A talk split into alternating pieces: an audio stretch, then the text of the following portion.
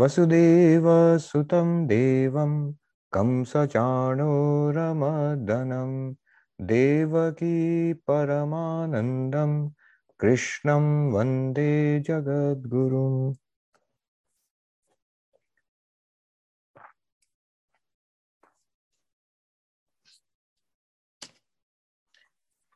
So, welcome back to the Bhagavad Gita class. We had a one month break. So, just to remind everybody, we have um, we have been studying the seventh chapter of the Bhagavad Gita, and we completed that last time. I think we're entering the um, eighth chapter. And remember that one general way of making an outline of the Bhagavad Gita, according to some scholars, is that the 18 chapters can be roughly divided into three parts of six chapters each. The first six chapters were about the self, about ourselves.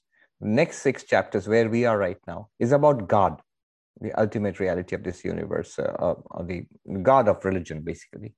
And the last six chapters will show us how we and God are the same reality. The Vedantic, the great sentence Mahavakya, Tat Tvam Asi, that thou art. Uh, that is Saguna Brahman or Ishvara or God. Tvam is you, us. And what is the, then the identity that thou art? That is the identity of the individual and the cosmic, of the Jiva, sentient being and Ishvara of God. That will be expressed in the last six chapters. But it's a very rough way of putting it because you find Vedantic inquiry in the first six chapters, again in the last six chapters. But it's also true that to some extent, these middle six chapters, from chapter seven onwards, uh, they are, are mostly about there's a preponderance of devotion, there's a preponderance of theism. And we will see more of that in this particular chapter. Before we go into this chapter, it's a short chapter. And the central takeaway from this uh, chapter, from the eighth chapter, is that um, one must remember God at the time of death.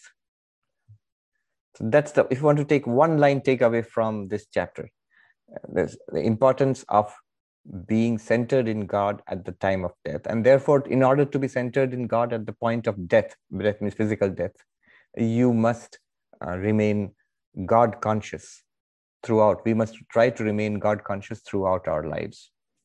So that is the teaching. Uh, at the point of death, one must be centered in God, uh, in awareness of God. Uh, one must feel the presence of God. One, one must focus one's mind. Focus one's mind means there is focus there, there is memory there, there is emotion there. So focus is what are you concentrating on, if anything at all? It's God. What are you remembering? I mean, you're bringing your all your learning, your understanding, your lifelong devotion into bearing there. And then what are your feelings? Uh, love and surrender and reverence and all of that. And that focus must be there at the point of death. That's the central teaching of this chapter. The occasion for this chapter is a few technical terms cleverly inserted by Krishna. If you remember the seventh chapter, the very end of the seventh chapter, which is the uh, the 30th verse, at the very end of the seventh chapter, the 29th and 30th verses, Sri Krishna uh, mentioned certain certain technical terms suddenly, and obviously uh, Arjuna has questions about those terms, and he asks those questions. So those questions are the beginning of the eighth chapter. But what were those terms? What uh, what uh, excited Arjuna's cu- uh, curiosity? Shubhadeep says Shubha Navavarsha. Okay, so t- today is an especially auspicious day. It is uh, um, a Bengali New Year in India. It is Good Friday. Uh, so uh, yeah, and this whole week is actually auspicious uh, we're culminating in Easter. There was Palm Sunday on last Sunday, and then culminating in Easter uh, this Sunday. So Shubha Navavarsha to everybody, which means Happy New Year, Bengali New Year to everybody.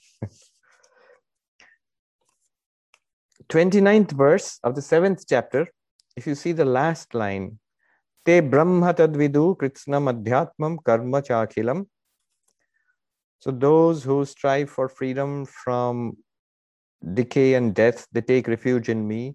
Know that Brahman, all about the, the uh, embodied self and action. So these are three terms Brahman, Adhyatma. We'll see what it means. Um, literally, if you translate it, means the inner self. Karma, it literally it means action. Three terms. Then the next verse introduces three more terms. The last verse of the seventh chapter. Sadhi bhutam adhidaivam mam sadhi yagyam chaye viduhu. So this, the fourth term is uh, adhibhuta. The fifth term is adhidaiva. And the sixth term is adhiyagya. What do these terms mean literally? Um, we'll see the meaning later on. Krishna will explain. Literally, if you see it, these terms mean, Adhibhuta means the reality about all beings. You know, what are these beings? And then Adhidaiva means the reality about all the devatas, of gods, the deities. Adhiyagya means all the yagya literally is the sacrifice, Vedic sacrifices, all religious rituals what's the point of all of them? What's behind all of that? Where, where whom are we worshipping? Where is it going to? So adhiyagya means literally it means that which underlies uh, all religious ritualism. Adhibhuta means that which underlies all things in this world living and non-living. And adhidaiva means that which is the reality of all the deities worshipped in uh, in religion. All right. Then at the end krishna mentions something. Prayana kale api chamam te vidur yukta chetasa. Those who attain liberation at the time of physical death, uh, they keep their minds on me. So now this also interests Arjuna. Now Arjuna is going to ask questions. Uh, all of these things which Krishna said at the very end of the seventh chapter, and then he stopped, and then Arjuna naturally, and we are also interested. So what are all these things you just said? Eighth chapter it starts with Arjuna's question.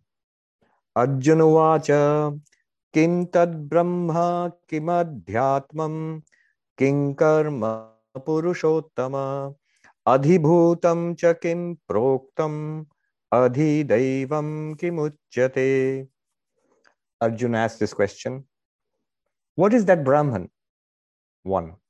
What is that Adhyatma? Two. And what is that Karma? Three. O best of men, what is called Adhibhuta, four, and what is said to be the Adhidaiva, fifth. Then one more question. Number two, verse number two. Adhyagya katham kotra dehesmin madhusudana prayana kalecha katham geyo si niyatatma what is this adhiyagya in this body, O slayer of Madhu, that is Krishna? And how are you known at the time of death by those who practice self restraint, who practice spiritual disciplines? Notice seven questions. Seven questions. Six, they deal with the six terms suddenly introduced by Krishna. And the seventh one deals with death. How can we maintain a spiritual attitude, devotional um, devotional uh, bhava. Bhava is a Sanskrit word which means attitude, uh, focus, uh, being centered. How can we remain centered at the point of death?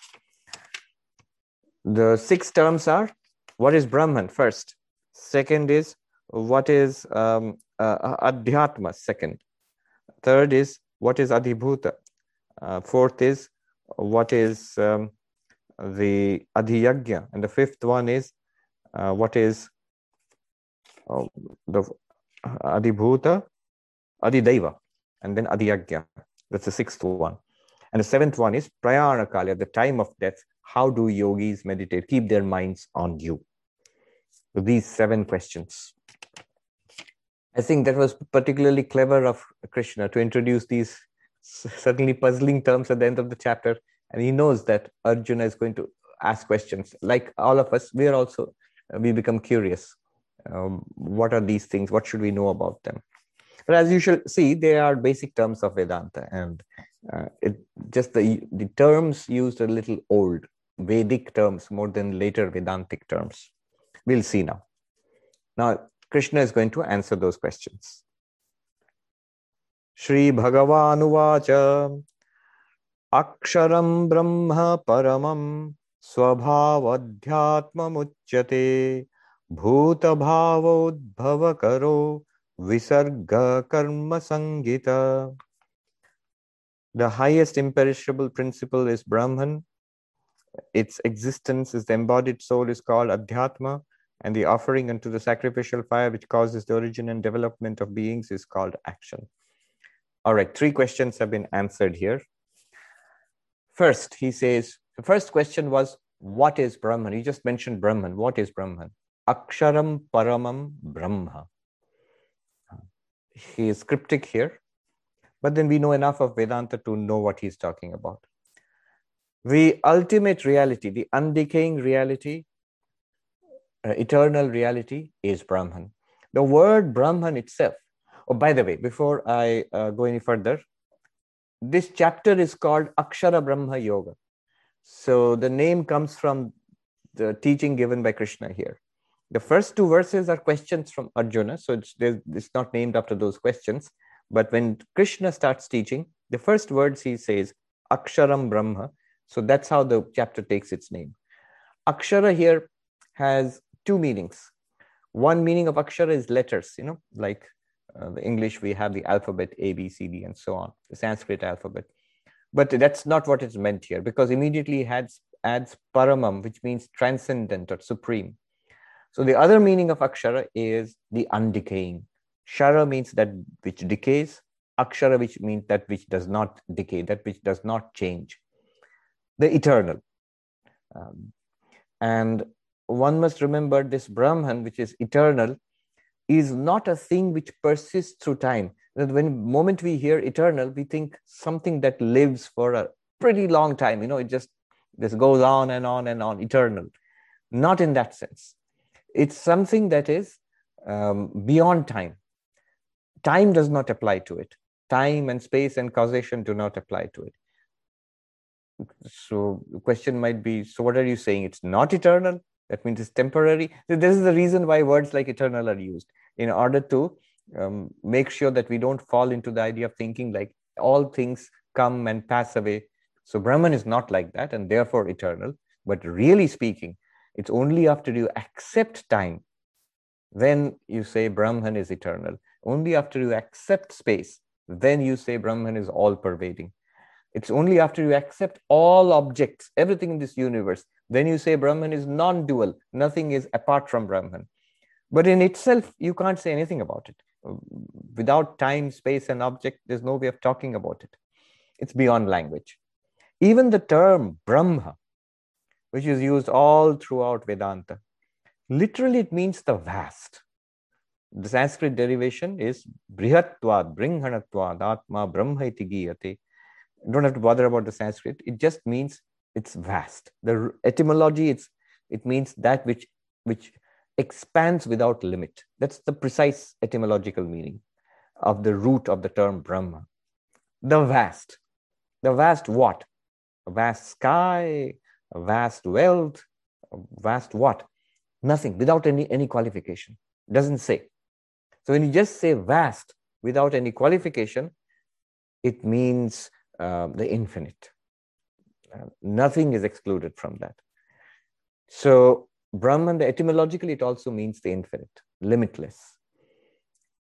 Um, and that Brahman is talked about throughout the Upanishads, that there is an ultimate reality of this universe, which is, uh, which is being itself, which is awareness itself, uh, which is uh, which is the some the, the culmination of all value. I know I have not used this language earlier, but I am and I'm aware and I'm seeking. So what your this your isness is Brahman. Your awareness itself is Brahman. And what you are seeking, what everybody and anything and everybody, what we are all going towards, human beings and all living beings and this entire non-living universe it's all it's rushing towards its culmination and that is brahman That is, that is ananda, the bliss itself. Not that it exists, it is existence itself. It's more than, ex- exi- more than an existing thing. Just like and these sound like, you know, um, vague philosophical words. They are not vague, actually. They have a very precise meaning. When I say it's not something that exists more than existence, it's just like use the old uh, gold and ornaments example. If I say, so somebody who does not understand what gold is, gold is not an ornament. It's not a necklace or a tiara or a ring or something. But gold is more important than more is more real than any of the ornaments. Isn't that true? Because all these ornaments are made of gold in that sense. Similarly, existence itself is more important than any existing thing, is greater than any existing thing. Uh, then awareness. See, it's not just existence. When we look at ourselves, I am and I'm aware. I am and I'm aware. And this awareness in itself, not awareness of something, not a particular incident or experience of awareness. When we talk about awareness, we, we always talk about uh, in consciousness studies, for example, if you ask, what do you study? Oh, perception, you hear, smell, taste, touch, you think, you remember, uh, you, you uh, enjoy, you suffer. So this is all, all awareness. Yes, but these are instances of awareness. Just as existing things are instances of existence. These are instances of awareness. Awareness in itself is Brahman. And there is such a thing as awareness in itself. Uh, from a Vedantic perspective, it's just like saying, if you ask somebody, oh, gold is not an ornament, so there's no such thing as gold. Well, the answer would be, there is only gold. It's doubtful whether there is something called an ornament apart from the gold. The gold is the reality. Similarly, awareness is the reality of all our experiences in life.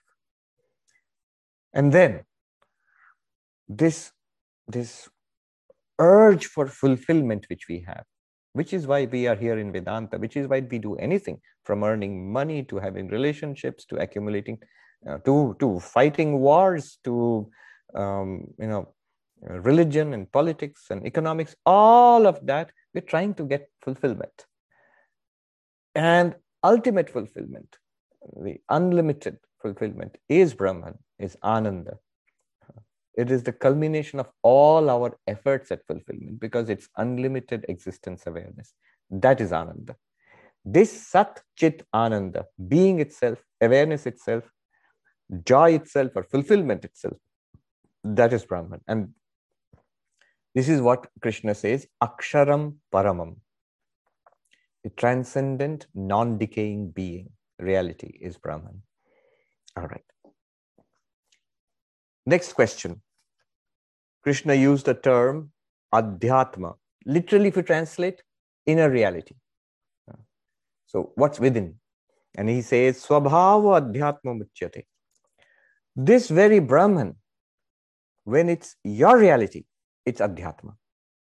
See, this Brahman, if you say it is all pervading, then it must be in me. I am within this universe. So this Brahman must be in me also. It, it must be here.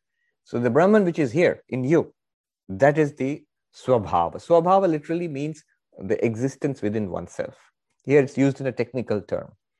Uh, existence of that ultimate reality within oneself. Swabhava. Let me put it this way there is one absolute reality now, when because of Maya, because of that extraordinary power of Maya, that absolute reality itself appears as a mind. In technical terms, upadhi. I've not explained it here, I've explained it earlier. Upadhi. It, I mean, there is a uh, English translation which makes it even more complicated. Upadhi is, they call it an adjunct. Um, but it's just an appearance. You, you remember the example I've sometimes used of a crystal and a red flower behind it, a colorless crystal. But if I put a red flower behind it, um, the colorless crystal will look red without actually becoming red. So here you have this, let's call it, call this a colorless crystal. If you look at me, and then when I put this orange robe behind it, look how it, see, this is what, what it normally looks like the moment I put this behind it, look, it looks, it looks orange, it looks uh, saffron. Nothing has happened to it. It's just the same. because of the upadhi. Now, this saffron, this, this orange robe is called the upadhi, which by its own presence distorts our perception of the crystal. So, by the presence of the upadhi of the mind, technically and again in Vedanta, the terms would be antahkarana upadhi. It's not just mind, it's mind and intellect and memory and ego, our entire inner instrument. When that appears, why does it appear? Maya, remember, it appears uh, in Brahman. That same Brahman, through that mind, the presence of the mind, just like the presence of this, that Brahman now becomes a knower. It, it becomes I, individual, knower. And in that Brahman, when names and forms appear, what names and forms? Table, chair, hmm. body. All these uh, forms and names appear. Then that Brahman now appears as existing things. It appears as existing things. Now, two kinds of things have come up subject and object. Same Brahman, through the upadhi of the mind, is now the subject, you, us. And the same Brahman, through the upadhi of names and forms, is all existing things. And now, what does the subject do? Subject becomes a knower and it knows objects. And that's our experience of the universe. You see, hear, smell, taste, touch, you think, you want, you hate. And that is the subject. But really, what is the subject? Brahman. Really, what is the object? Brahman. Why does it look like a subject? Why does it behave like a subject? Because of the upadhi of the mind, the presence of the mind. Why does it look like an object? Why, why can you experience Brahman as an object? Because of the appearance of the upadhi of names and forms. What names and forms? All names and forms.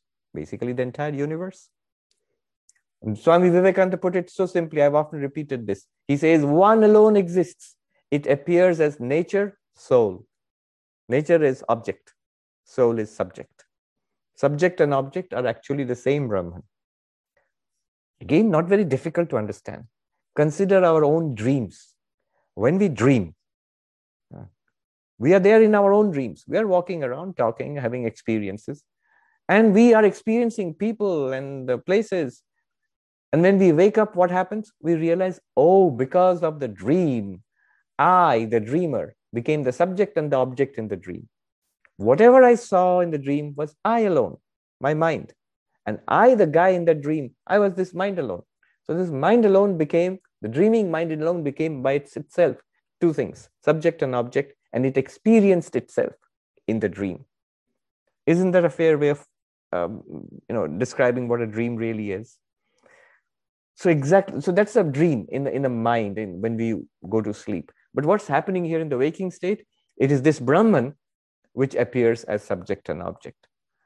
Now, when you look at the subject, we, Arjuna, the, disciple, is a subject, and Krishna, when he's speaking, is a subject. We are also listening. We are the subjects. We are individuals. Now, the question is that Brahman you spoke about, what is the subject? What's the relation to, to, the, to that ultimate reality? Krishna is saying you are that ultimate reality, but you are appearing through the prism, through the upadhi, through the prism of um, a particular mind. So the indi- minds are different, minds are many, and that's why we seem to be many. So this is the answer to the second question. What is the second question? You use the term adhyatma. What is adhyatma? What is the inner reality? Inner reality is Brahman, is existence, consciousness, bliss. Then the third question, karma. He asks, what is karma? And um, um, he answers, Bhuta bhavodbhavakara visarga karma sangita. So, all the mass of actions which take place in the entire universe, starting from the creation of the universe down to what it is today, all the mass of actions that we undertake, all of this is karma. Basically, the answer he gives is it is cause and effect, it is causality. See, this universe is not just there is existence and consciousness, and there are names and forms, but there's action going on. Things are happening in this universe. And when actions are done deliberately by us sentient beings, they have effects, and those effects give rise to the future of this universe. I'll repeat that. from a Vedantic standpoint, and not just a Vedantic standpoint, any religious standpoint, this universe is not meaningless. So every religion will say there is a point to the existence of this universe. And the point is you, that um, this whole universe is a consequence of the activities of sentient beings. God, according, just like any religion, Vedanta also will say, there is God. God has created this universe. But how? Randomly? Arbitrarily? No.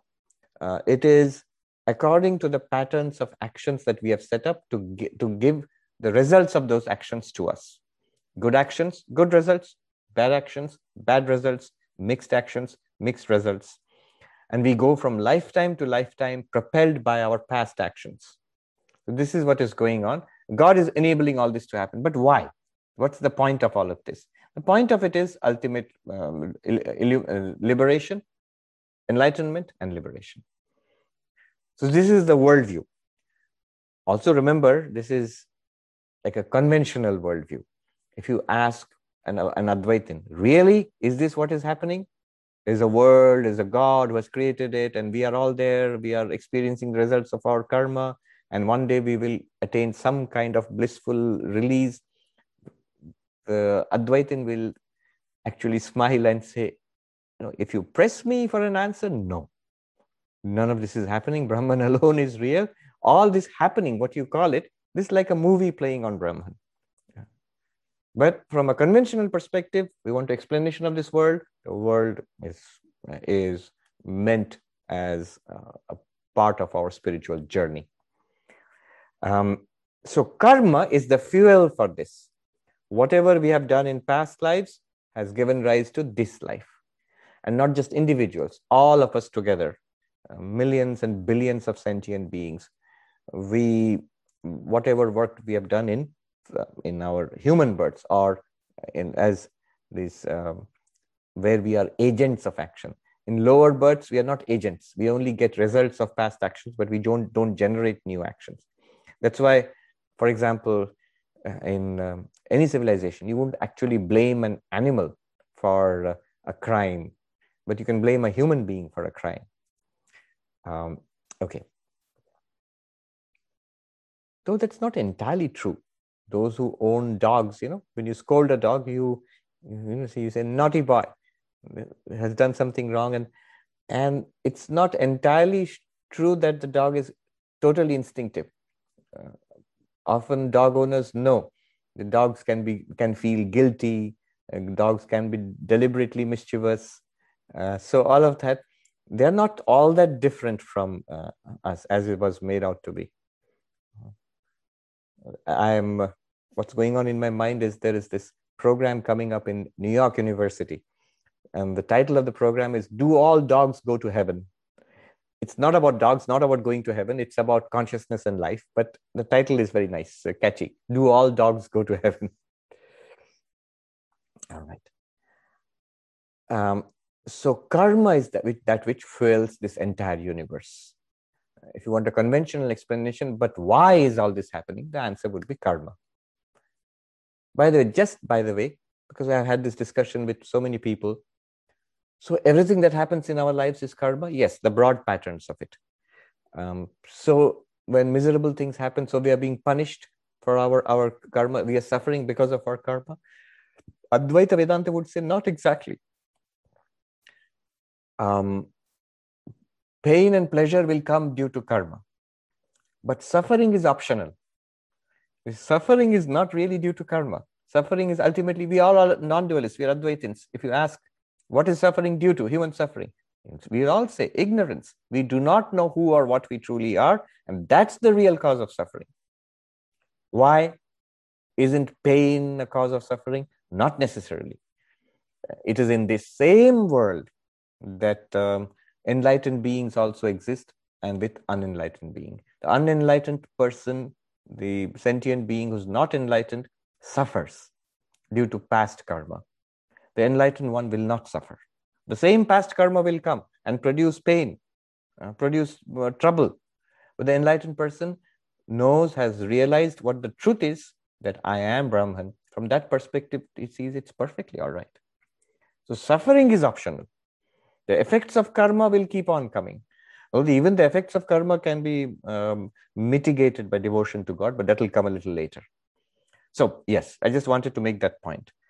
Um, because people sometimes suffer a lot. Life is full of tragedies, and it's only the very young or the very stupid who think that uh, it's not a problem. Uh, somebody said, you know, uh, how my my 13 year old um, daughter said, why should I look for overcoming suffering? Why should I try to attain, uh, you know, um, security beyond suffering? um, you know, unshakable peace and joy. Um, life is full of um, joy and um, uh, pain, pain and pleasure. So when joy comes, I accept it. When sorrow will come, I will accept it.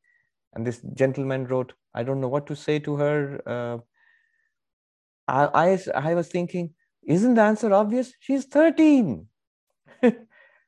I mean, to be a little brutal, tell her to go to parents who have lost their young child uh, in a terrible accident and tell her to tell those those parents oh you had the pleasure of having a child. Now the child is gone. You have, you should also accept the pain of losing the child. Only a monster would say such a thing. She's she's 13 so we have this uh, this culture we have developed not only here in the west it's also in india of worshipping the uh, the child children are children they're not supposed to be enlightened they're not supposed to be founts of wisdom uh, sometimes they say, say very interesting things. That's all. Don't take it seriously. Uh, so, no, there is terrible sorrow in the world. It's, it's silly to say, accept the pain and accept the pleasure. It's all life. You can't say that. Try saying it to a, a grieving parent. Try saying it to a um, person who is a victim of a, of a terrible crime. No, you can't say such things. There is, there is terrible suffering in this world. The point is that suffering is optional. Spiritual life, even before enlightenment, it protects you against a great deal of suffering. It, the results of karma will keep coming, but you are saved from a great deal of suffering, not only just by um, uh, knowledge, uh, by devotion, by meditation, and above all, by doing good to others, good karma. Karma yoga, bhakti yoga, dhyana yoga, jnana yoga, all of them, all of them protect us against suffering. All right. So this is karma.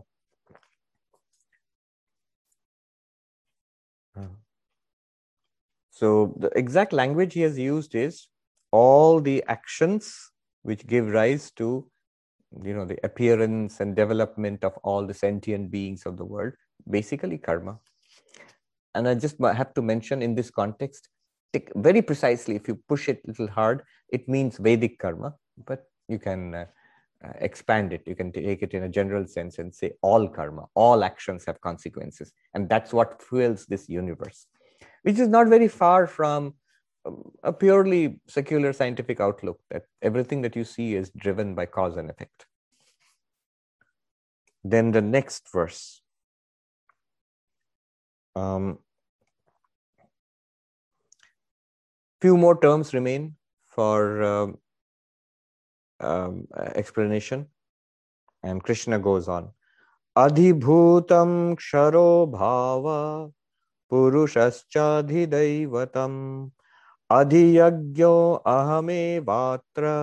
dehe deha bhritam vara. Perishable entities are called adhibhuta the cosmic being is called Adhidaiva, and I myself am called the Adhiyagya in this body, or best of embodied beings. What's going on here? Now you'll see the power and beauty of studying Vedanta Sara. Before I explain this, just think about what we learned in Vedanta Sara. Um, that one pure consciousness, Brahman, ultimate reality, in connection with the power, associated with the power called Maya is called Ishvara or God. I'll repeat that. Absolute reality, Brahman, in association with the power of Maya, is called Ishvara, Bhagavan, God, Saguna Brahman. It's the God of religion. And Maya is called the, um, the causal state or the causal body. It's, the, it's a seed of the entire universe. It's the cause of the entire universe. Then remember what happened in, um, in Vedanta Sara? From the same Ishvara, God, with the power of Maya, produces the subtle elements. I'll just quickly rush through it. I will not explain in detail. It's Vedanta Sara. Produces the subtle elements, and with the subtle elements uh, combine and they, they, they uh, produce the subtle bodies, um, intellects, minds, memories, ego, all of this, our internal equipment, down to life itself. So all subtle bodies are produced at the second stage. There's a, there's a subtle cosmos which is created. Then it's not physical things, but let's say just all the minds together. That is called the cosmic mind. You remember the term used? Hiranyagarbha. So the same consciousness plus the causal power of Maya plus the subtle creations of Maya, that is all minds together, um, including life, mind, life, sense, all the powers of thinking, uh, all the powers of willing, all the powers of feeling. Jnana, Ichcha, Kriya Shakti. Three powers of you know, what we call in psychology the um, cognitive, affective, and cognitive domains. All of these powers of mind, not just individual minds, the entire cosmic mind together. So that's the subtle level of creation. Consciousness plus all uh, causal body plus subtle bodies. Then finally, the third level, what happened? These subtle elements again uh, mixed to create the physical, the gross, the solid, this, this world, space, uh, air, fire, water, and all. And the, if you remember the um, Vedanta Sara, 14 worlds or different universes were created. All the living, the bodies of living beings were created. This entire physical universe was created. And that is consciousness plus causal body, Maya, plus cosmic mind, Hiranyagarbha, and then plus the physical, entire physical world of living and non living beings. This is called Virat. You remember, it's the same reality. Brahman plus Maya is Ishvara. Brahman plus Maya plus all subtle bodies is Hiranyagarbha. Brahman plus Maya plus all subtle bodies plus all this physical universe is called Virat, the vast. So keep this structure in mind. And next you will see what uh, what krishna said here becomes perfectly understandable. And why all these detail? Well that's how we are experiencing the world. Just look at the world. Look at yourself. You see yourself with a physical body right? This, a, this solid body here and then when you look inside yourself you see yourself with a subtle body thoughts feelings emotions. Who doesn't have it? We all have it. Um, ideas memories life itself the sensory system. All of this is inside. It's subtle. And then you look further back you um, like we have experience in deep sleep of a blankness of a seed state. So there's we each of us we have a causal state we have a subtle state and a physical state. Right now we have all three together you can't have a physical state without a subtle and a causal state so right now you have a physical body you have a subtle body and you have uh, a causal body but you are not the physical subtle or causal bodies your consciousness itself, which seems to be limited by these three bodies. The same is true of the entire cosmos. That is the Vedantic idea of God. Now, keep this structure in mind and now apply it here. You will immediately see what Krishna is trying to say. Perishable entities are called Adhibhuta. He used the term Adhibhuta, the reality of all these physical things. What is the reality of all these physical things? There is consciousness associated with this entire physical universe Virat. These physical things, he says, Ksharobhava, they're all impermanent. They're all born. If they're living beings, they're born. Living bodies are born, they develop, they decay, and they die. If they're non living things, they are created or they appear and then they are destroyed. They change and they disappear. They are all ksharobhava. Kshara means decaying, ever changing, momentary. Moment to moment, everything passes all that is born must die. Jatasya hi dhruvo mrityu. Krishna said long ago in the Gita. For all that is created, all that is born, destruction and death are certain. These are our bodies. Don't be scared. It's not about you. You cannot, you cannot, you are not created and you do not die. So these are the bodies, and they will, they will die. They are changing, ever changing, and they will die. What are these bodies? This is the physical, the, the gross uh, aspect, the physical aspect of that cosmic reality of Brahman. Then the next one, see, Purushascha Adhidaivatam. The cosmic being is called Adhidaiva. The second term which Krishna used was Adhidaiva. What is that Adhidaiva? It is Hiranyagarbha, which we, we just talked about. It is that consciousness plus all subtle beings together. See, here, one thing has to be explained. If in Vedanta, you will see each of the faculties of the mind like mind like the power of seeing hearing smelling tasting uh, uh, in the hindu cosmology each of these powers has a deity behind it there's the fire god and the sun god and the and indra and so on uh, they, they are all nothing but particular powers consciousness associated with a particular power and the collection of all these deities is hiranyagarbha the cosmic mind just as the collection of all your subtle faculties, of your memory, of your intellect, of um, um, your desires, uh, of uh, your sensory powers, all of it together is your is your subtle body, your inner, your mind. Similarly, the collection of all the deities uh, in which Hindus worship severally in various ways, all of that together is called Hiranyagarbha. What is Hiranyagarbha? As Vedanta students, we know very well the unlimited consciousness, plus the causal power of Maya, plus the cosmic mind is called Hiranyagarbha. Literally, what does the word Hiranyagarbha mean? Mean the golden womb or the golden egg. That's what from which the entire universe has come. And this idea of a golden egg, it's there in many cultures of the world. Even in ancient Taoist thought in China, I hear they have a clear idea that the cosmos emerged from a golden egg. Um, so Hiranyagarbha, it's a cosmic mind. And then the third, so this is called Adhidaivatam, that one cosmic be- being which is the sum total of all the gods you worship. Literally, that's the meaning of Adhidaivatam. What is the sum total of all the gods that we worship? Uh, Hiranyagarbha, cosmic mind. And then the last one, Adhiyagya, Literally, it means the reality to whom all religious rituals are directed. You can fill in the blanks easily now. What's the last thing that's remaining? We have talked about Virat, we have talked about uh, Hiranyagarbha, now the Ishvara, the uh, God of all religions.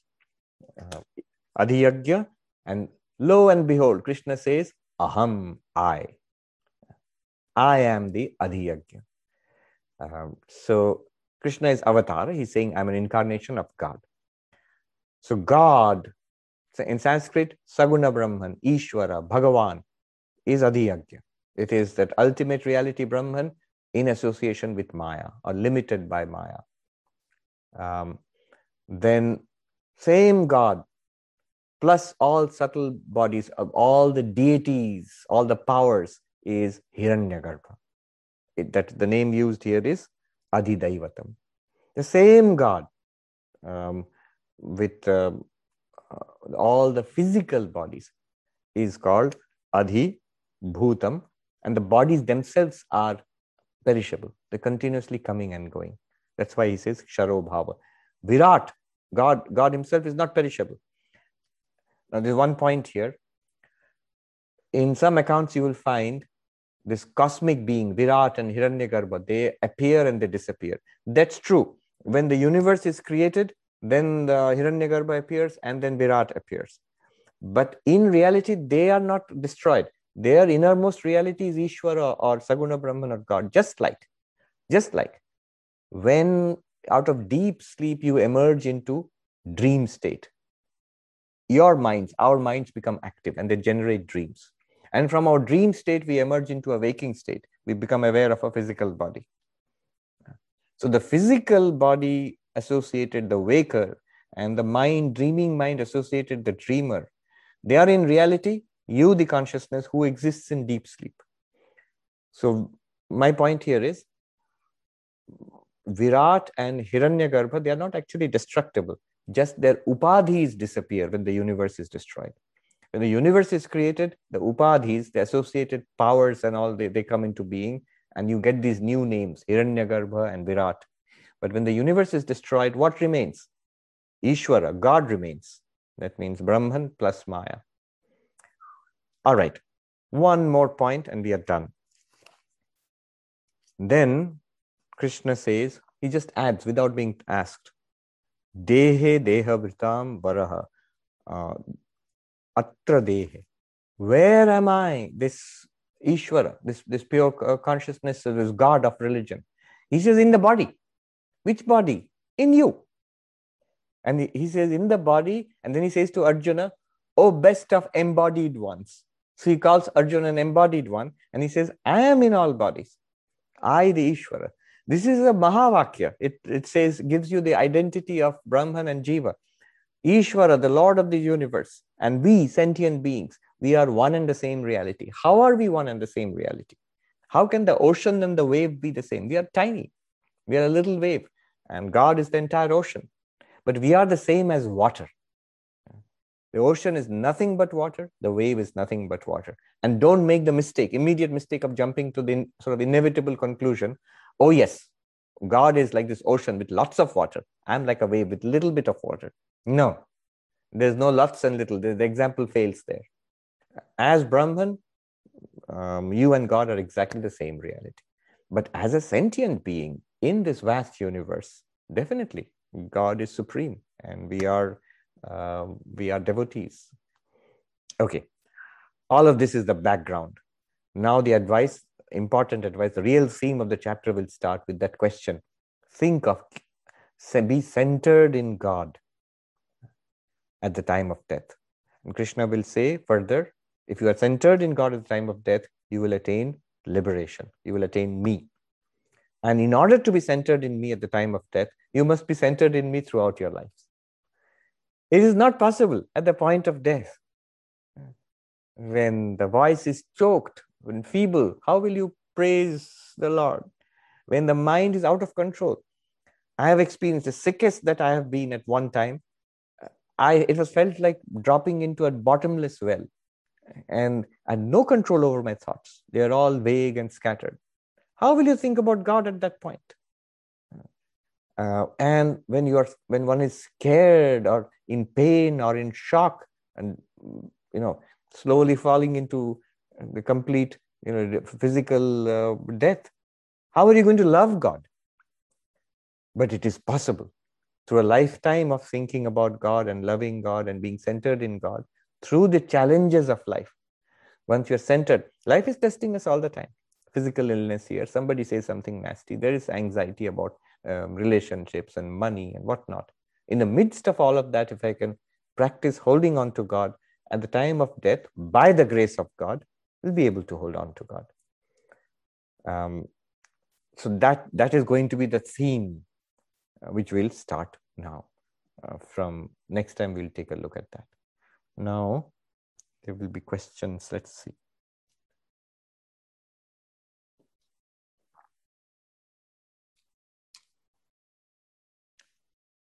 Anuradha says, I have a question on Samanadhikaranam. All right.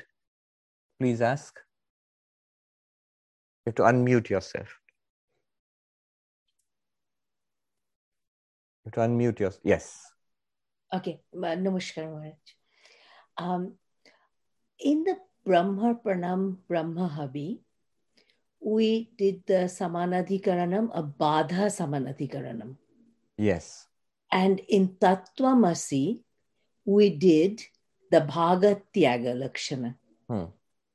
Is it because that uh, the Tattvamasi is between two sentient beings?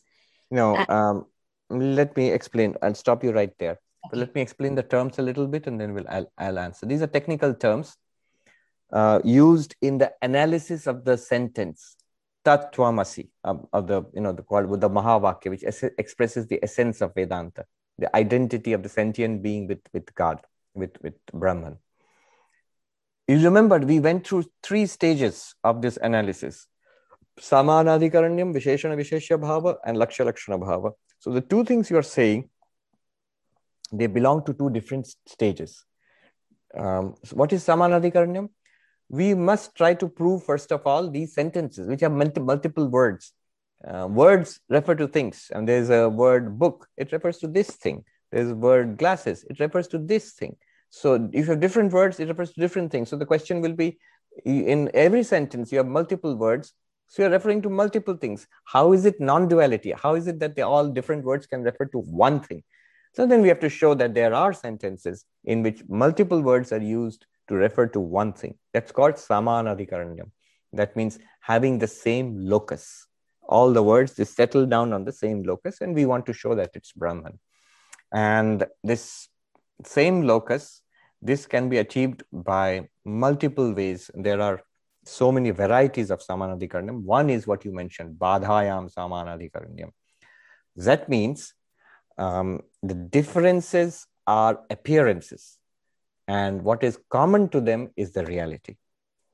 Uh, so, the same gold, you can make it into a necklace, you melt, melt it and make it into a ring, you melt it and make it into a tiara. Ring, necklace, tiara, names and forms come and go but literally it's the same gold all the time. So it's samanadhikaranam, and the, the differences are badhita, that means negated. That's what we do with uh, Tattvamasi also. This Bhagatyaga Lakshana will now show you what are you going to negate and what you are going to keep.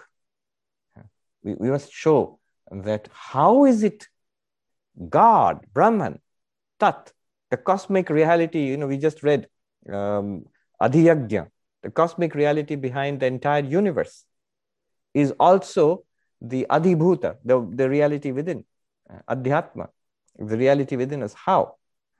Because the universe is an appearance. Cosmic and individual are appearances. You can dismiss them, and the reality underlying them is one and the same. That's what. Um, so, is it the same as Badha Badha Samanadhikaranam and Bhagatyaga Lakshana? No. Badha Samanadhikaranam is, uh, um, uh, is, is the first stage of the analysis.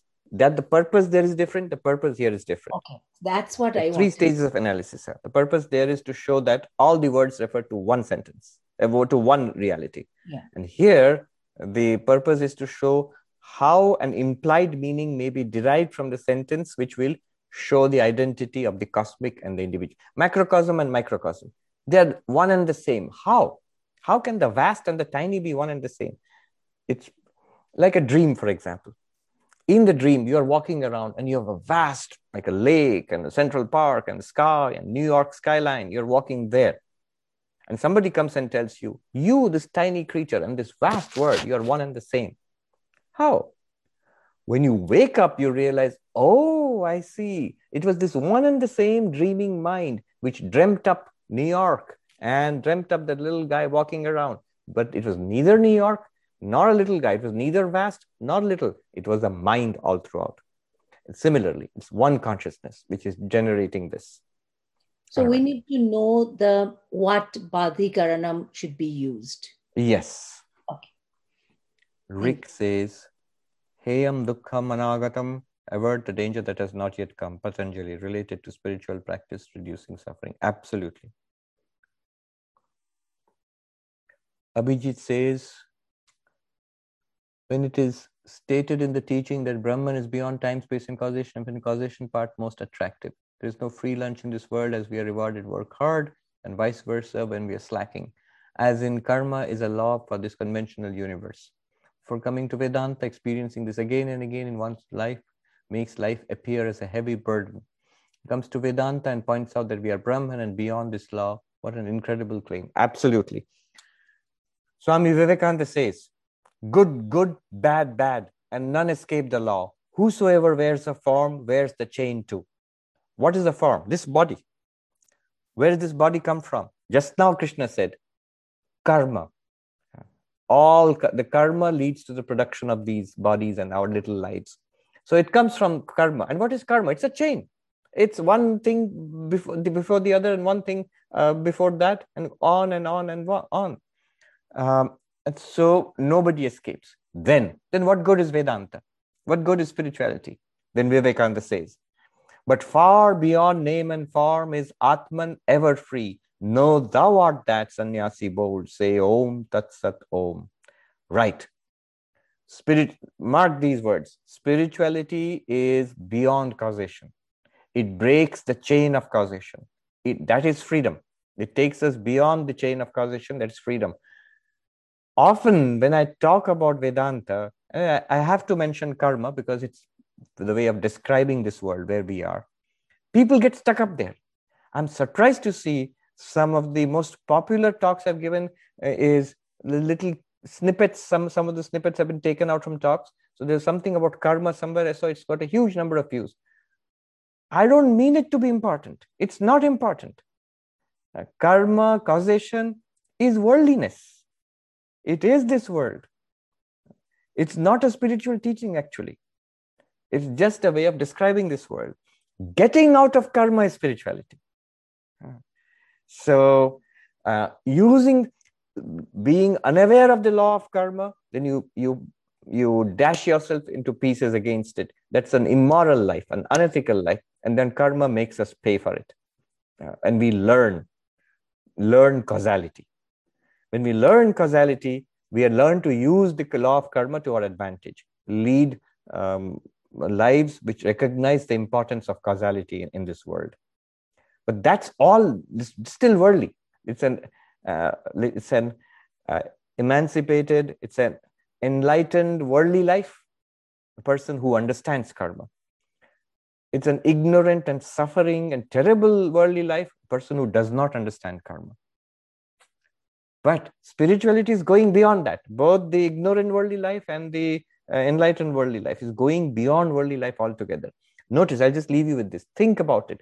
All the four broad paths of spiritual practice Jnana Yoga, Raja Yoga, uh, Bhakti Yoga, and Karma Yoga. They are all about transcending karma, breaking karma, um, going beyond causality. Notice Karma Yoga it's exactly the opposite of what we understand karma to be. Karma is I do something, I expect something in return. Karma yoga is I'll keep on doing good. I don't want, just don't want anything in return. Let all good come to you. Let all good come to the world. I don't need anything. Second, I mean, don't refuse your pay packet. You need that to live in this world. But you are not doing karma. Uh, you know, it's it's you are not seeking fulfillment in the world through what the world can give you. You are rather giving to the world, not taking. That's the attitude. So that's totally breaking the, the law of karma. Then the bhakti. Bhakti takes you beyond karma. I surrender without any reserve. I love unconditionally. Look, when you say unconditionally, that's beyond karma. Conditioning, conditioned love is karma unconditioned love.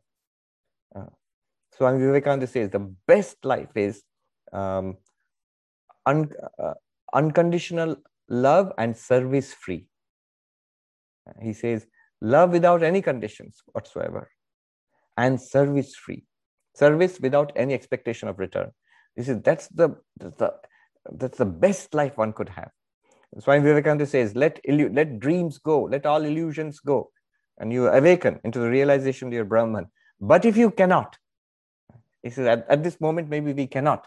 He says, but if you cannot, then dream but better dreams. If you want to dream, but go on dreaming, you are helpless, you can't stop dreaming right now, then dream better dreams. What are better dreams? He says, he doesn't say unconditional love, he just says eternal love and service free. For whom? For everybody. I, I make no conditions about, about love, art to service. What a beautiful life that is. That's a philosophy of life. Everybody can have that. So, devotion can take us beyond causality. Meditation can take you beyond, beyond causality. And Advaita Vedanta is, of course, beyond causality. So, it's a very good point. Causality is worldliness, spirituality takes you beyond causality.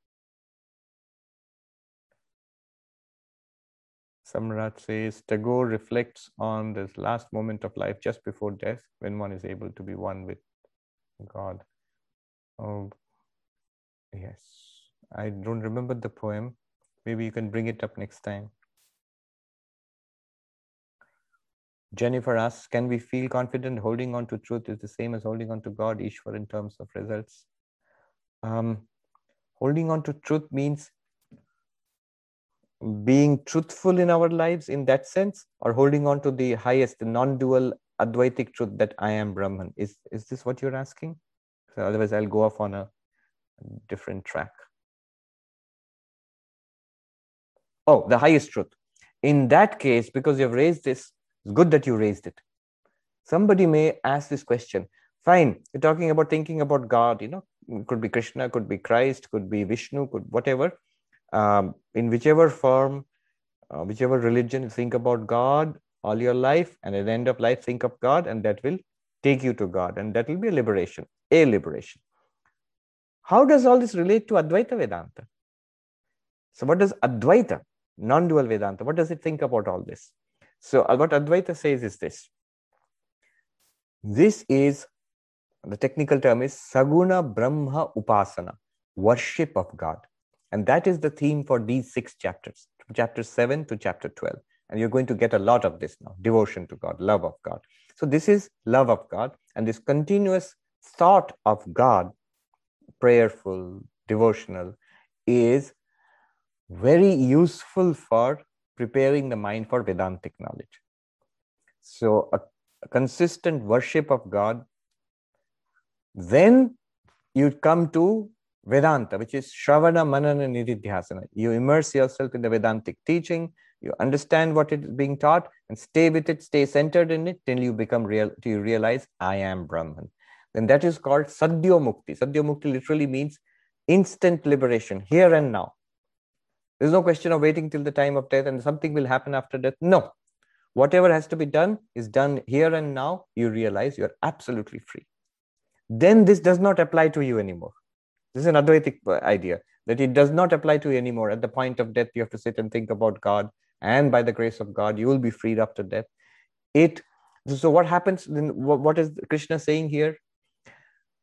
Uh, Advaita will say, if you have not got Advaitic realization, this is second best.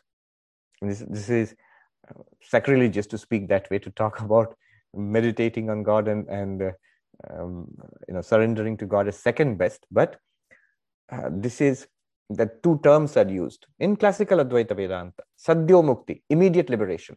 And that comes when you realize aham brahmasmi. You get it and that's done. There's nothing more you have to do. You cannot it becomes choiceless then. You can't take it back anymore. No backseas but the other one is called krama mukti. Krama means sequence sequential liberation. Devotion to god consistently throughout this life at the point of death by the grace of god you get you go to this you know the highest heaven the christian heaven the islamic heaven the the vaishnava vaikuntha the shakta devi loka the shaivite kailasha um, the buddhist pure land and you live in that beatific state until you attain uh, the realization that uh, I am Brahman and then you are liberated forever. So this is sequential liberation according to uh, Advaita Vedanta. If you, if you take a completely Advaitic perspective of all this, Advaita would, would say that, yes, have deep devotion to God, cultivate it throughout your life, and mm, um, immerse yourself in Vedantic Shravana, Manana, Nididhyasana. If you realize, if we make the breakthrough, it's done. Uh, if we do not, this devotion to God that you have practiced all your life, you have led a moral life, you have led a devotional life, and you hold on, hold on to God, that will serve you at the point of death, and God will help you from that point onwards. That's also liberation because you will not come back to this world again. So that's also liberation. But that's not the end for you as a limited individual. You still are a limited individual, but you will be, uh, you know, in heaven, in the beatific presence of God, and then uh, liberation will come for you. Right. So that would be the Advaitic perspective.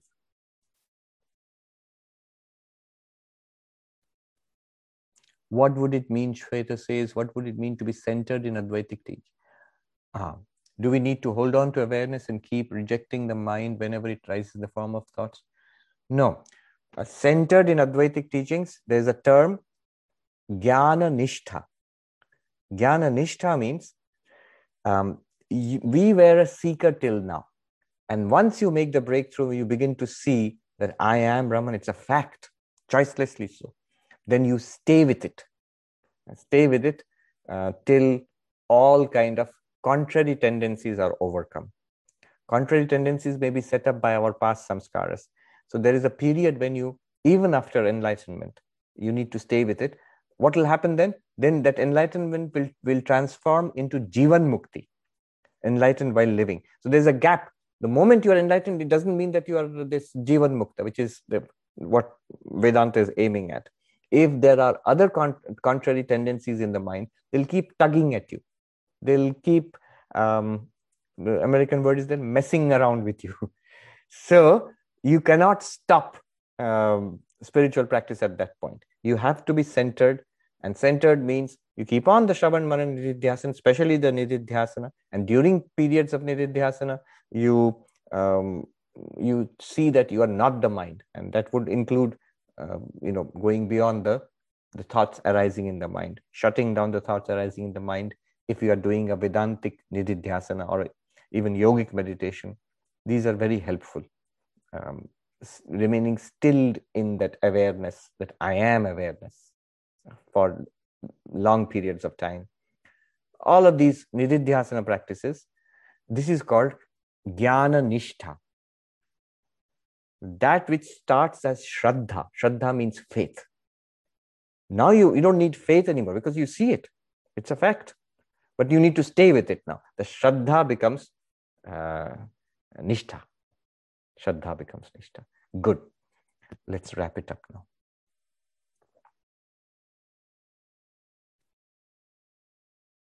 Om Shanti Hari Om Tat Sat Shri Ram Krishna Arpanamastu. One more thing I'd just like to say if one has a Vedantic breakthrough, you know, I realize I am Brahman. Does that mean then I don't need to be centered in God at the time of my physical death? I can just have a party and like you know I can sit and watch a Mickey Mouse cartoon. It doesn't matter. Yes, it doesn't matter, but that's not when you look at the lives of saints, enlightened ones. That's not how they behave. So if you look at how Vivekananda passed, Ramakrishna passed, and um, all of the great saints, at the time of death, they regarded it as a sacred moment. Vivekananda literally passed the way Krishna has talked about. Sitting in meditation, selected the time, centered his mind, and then left the body. So, an enlightened person, Jivan Mukta, will not it's uh, will not be expecting a result of liberation through this process, but this would be the most natural way for a Jivan Mukta to pass. Is it compulsory? No. The Jivan Mukta, the enlightened one, is free of all compulsion. So there are verses which say that you may sit in meditation, center your mind on God and pass, the, let go of the body, or a Jivan Mukta may, the body may go into a coma and pass away. Jivan Mukta is not affected thereby at all. So that point has to be kept in mind.